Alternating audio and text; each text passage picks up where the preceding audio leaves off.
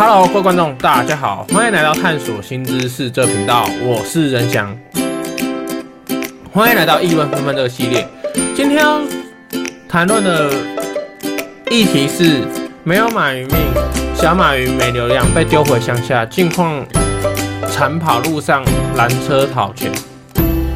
那这是国际新闻，不是台湾新闻。中国农村男范小勤出生于二零零八年，因为神是阿里巴巴集团创办人马云，被封称为小马云，甚至还被经纪公司看上，到各地模仿表演。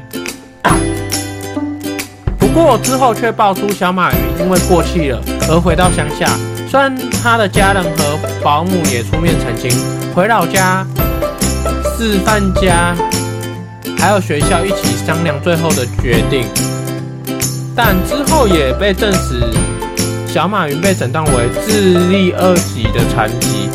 不过现在又爆出范小琴的家人让他在马路上拦车讨钱，而当局也证实确实有这件事。并表示会进一步和马小云的家人沟通。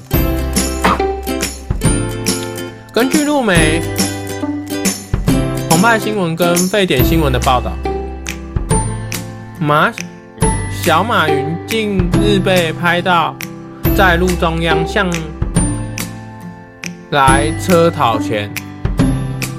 报道中指出，永丰县民政局的工作人员也透露。是马小云的家人进行查证，确定是他的家人要他去做这样的事。在当地的政府也派人去告诉马小云家人不要再做这种事。当地的工作人员指出，小马云一家人其实都领有相关的补助，每个月都有两千四百元人民币，约一万零七百元的台币的低保金，足以应付基本的生活。说他们过得很困难是不存在的事。根据了解，网传这支影片的拍摄日期是二零零二年的年底，算是相当近期的事情了。但当地的人妇联却又说，其实是小马云自己跑到马路上讨钱的。但确切的真相为何？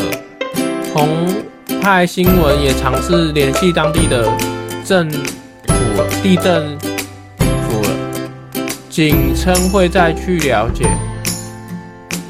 那我们先说网友观点，等下再说我的观点。那网友观点，网友 A 让我想起《小鬼当家》的主角，也是被当成摇钱树。网友 B 可怜又吹孤立的臭小伙子，又被当作求财的工具。网友 C 说伤仲永。那我的我的观点，任何的小孩都不应该拿来被商业化。因为他们拥有受教权，不论是哪个国家、哪个国籍的小孩都一模一样。那当人无法接受教育，又被拿来当产品去包装操作时，最后一定会江郎才尽。而且小孩就算成为公众人物，长大后无法承受舆论压力，并没有内心建设就进到网络世界，其实未来是必死无疑。因为通常他的心理会有问题，他的社交后面全部都有问题。就是这，这是我的想法。